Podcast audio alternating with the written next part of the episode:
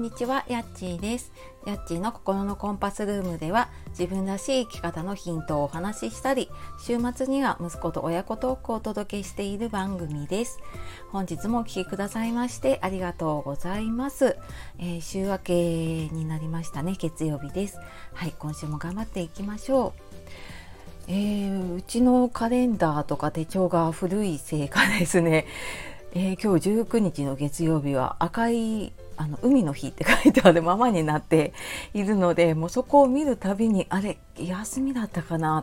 学校休みだったかなとかねあの仕事休みなんじゃないかなとかなんか思ったりしてしまうんですけれどもね今日が普通の日で、えー、今週末がね連休なんですね。はいあの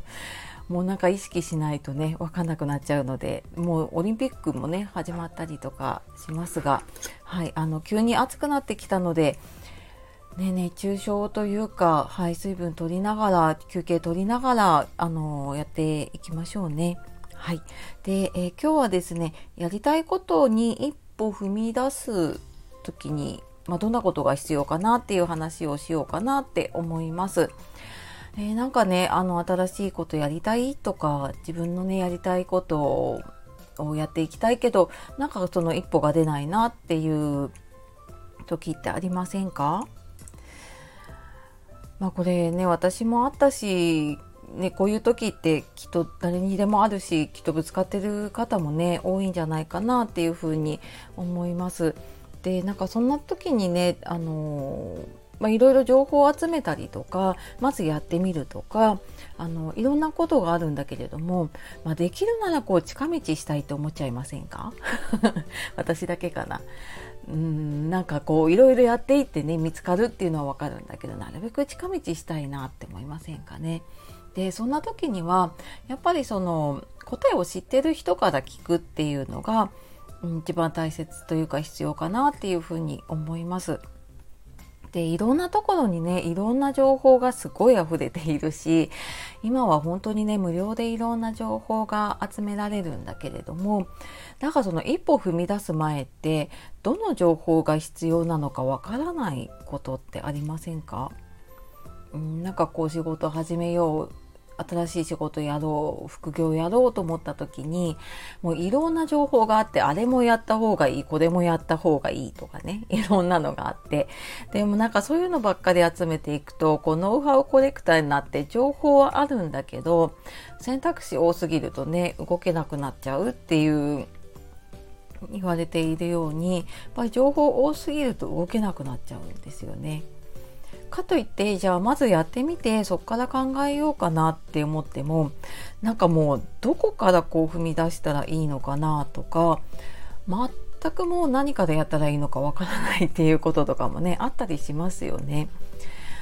これなんか私も副業やろうと思ってブログを始めた時もそうだし、まあ、今コーチングとかカウンセリングのねセッションとかをやっているんですけれどもそれをこう会社じゃなくって個人でやろうと思った時にえこれはどこからどうやって仕事にしていくんだろうとかそういうのをすごく迷ったので、うんと、私は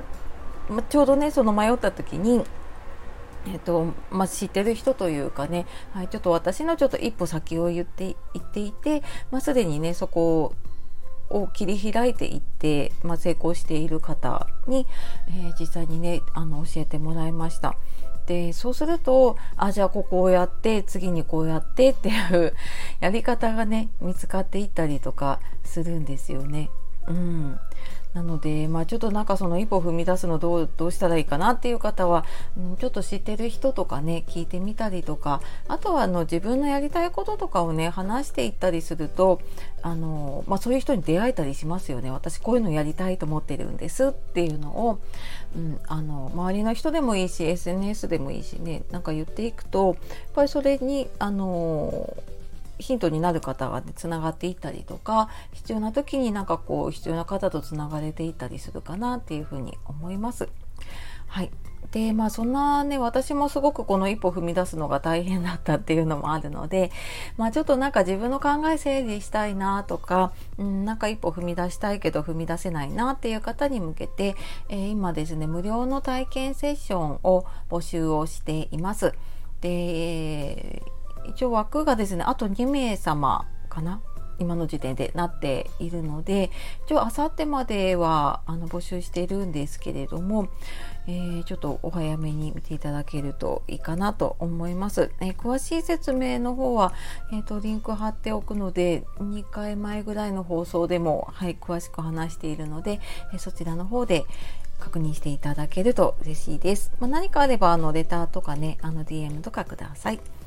はい。では、えー、今日も最後まで聞いてくださいましてありがとうございました。では、素敵な一日、一週間お過ごしください。さようなら、またね